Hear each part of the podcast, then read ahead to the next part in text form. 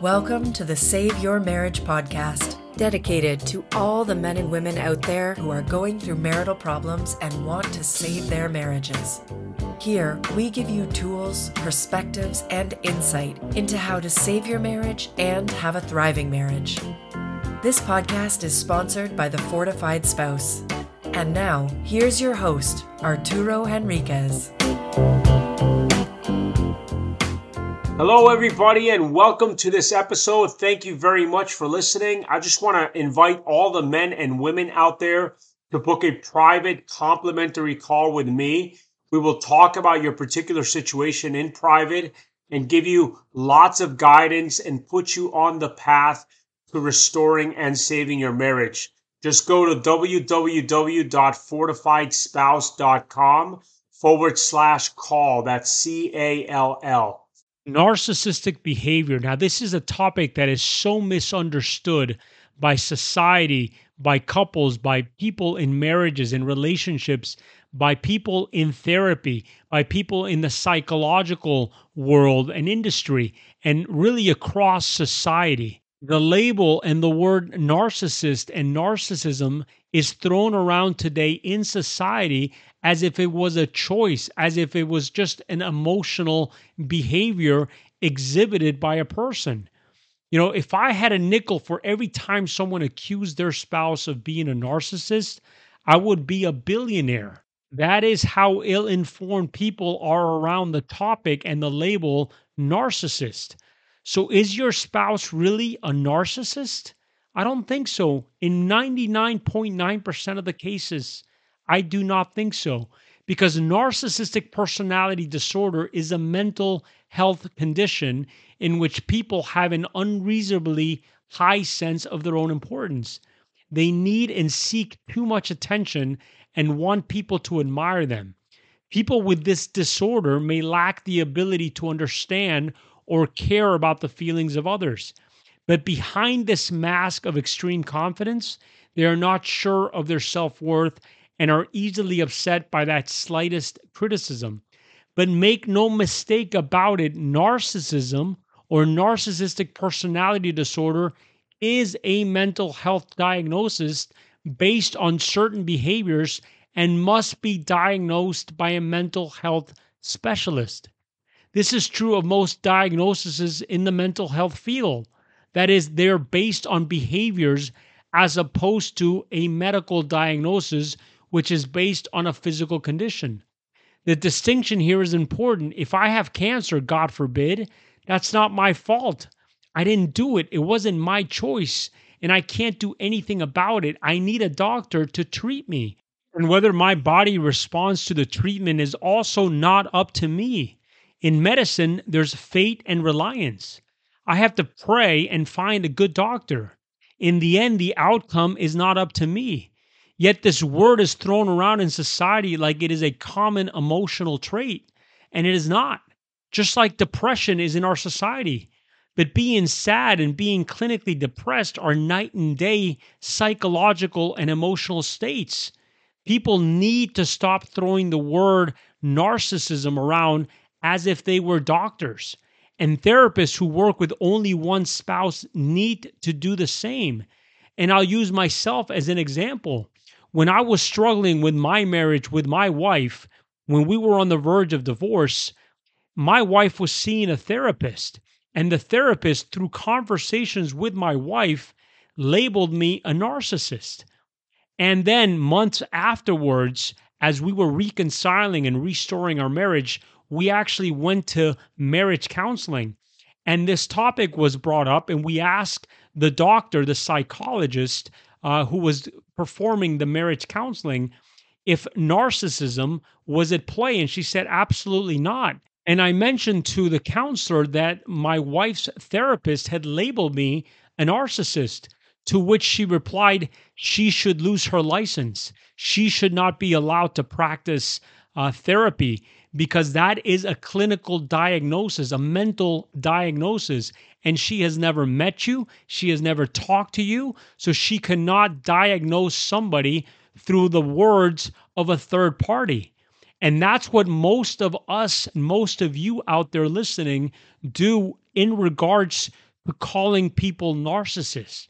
We have to stop this labeling because it's mislabeling people and it's also undermining and underplaying the actual disorder, narcissistic personality disorder, that a lot of people do suffer from.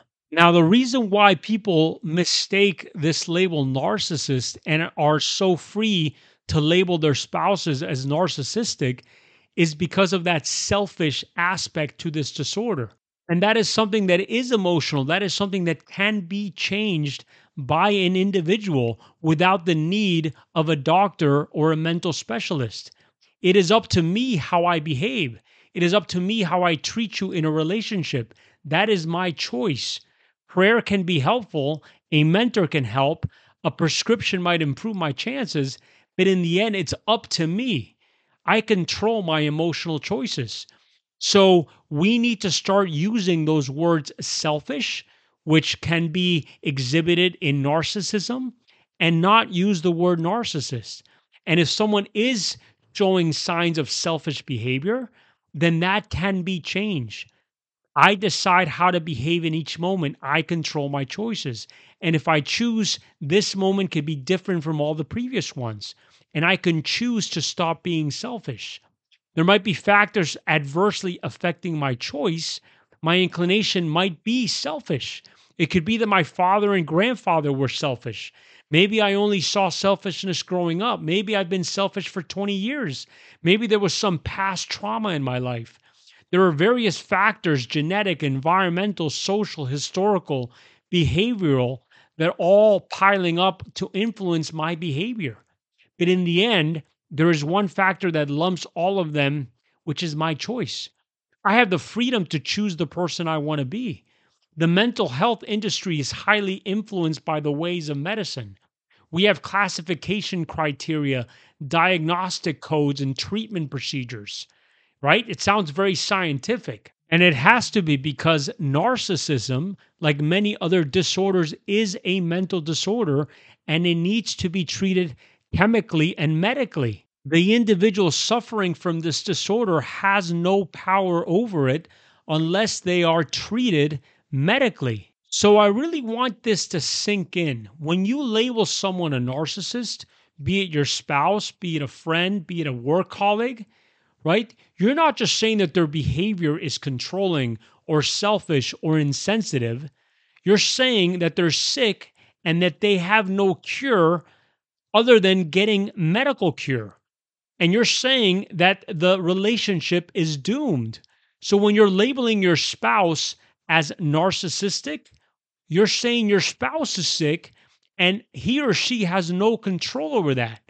And therefore, your marriage is doomed. Now, it could be that your spouse will continue to be controlling, selfish, and insensitive, but it could also be that your spouse will change. And it could also be that they could inspire that change. And if that is the case, they're not being narcissistic. They really don't have a medical disorder. They just have emotional behaviors that can be changed, that can be altered. And here's a great anecdote. A man came to a town and asked the local sage, I'm thinking about moving here. What kind of people live here? And the sage asked the man, Well, what kind of people live where you come from? Oh, where I come from, the people are liars, cheaters, and mean spirited, the man responded. The people are the same here, said the sage. Then another man came to the same town and asked the same sage the same question. I'm thinking about moving here. What kind of people live here? The sage asked the man, Well, what kind of people live where you come from? Oh, where I come from, the people were wonderful, kind, and courteous. The man responded. Well, the people are the same here, said the sage. You see, the moral of the story is people are as they are. That's true, but they are also who we are. What do you get when you smile at someone?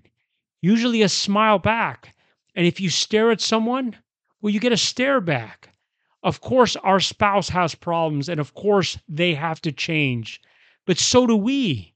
And our change could be the catalyst for theirs, it could be the inspiration for theirs. Your marriage is not simply a function of who you picked, it's also a function of who you are. In my experience, every time someone accuses their spouse of being a narcissist, the accuser is a people pleasing, conflict avoiding, passive personality who lacks self esteem. In other words, the dysfunctional dynamic between them was the result of dual responsibility. It's easy to confess our spouse's sins and pronounce our marriage dead.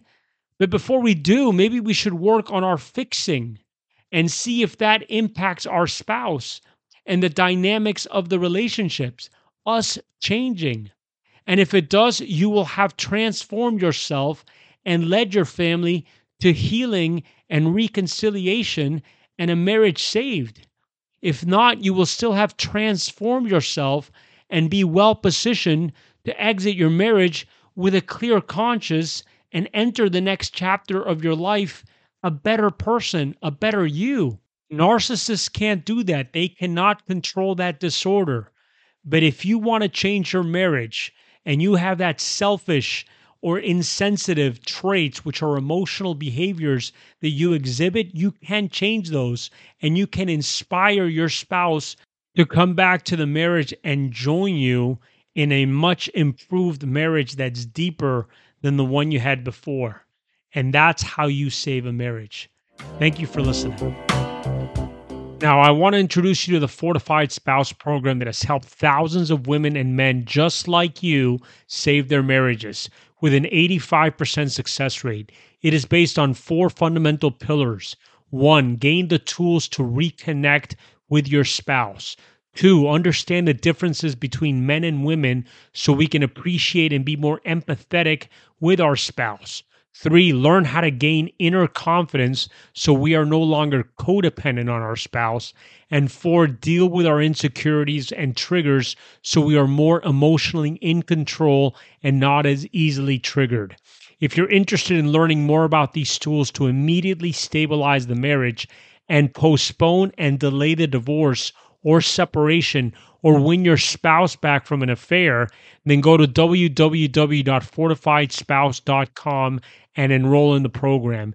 It is going to change your life. It is going to make you the best version of you, and it has the highest probability of saving your marriage.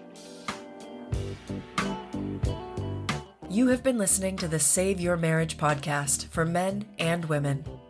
For further information, visit The Fortified Spouse at www.fortifiedspouse.com. Thank you.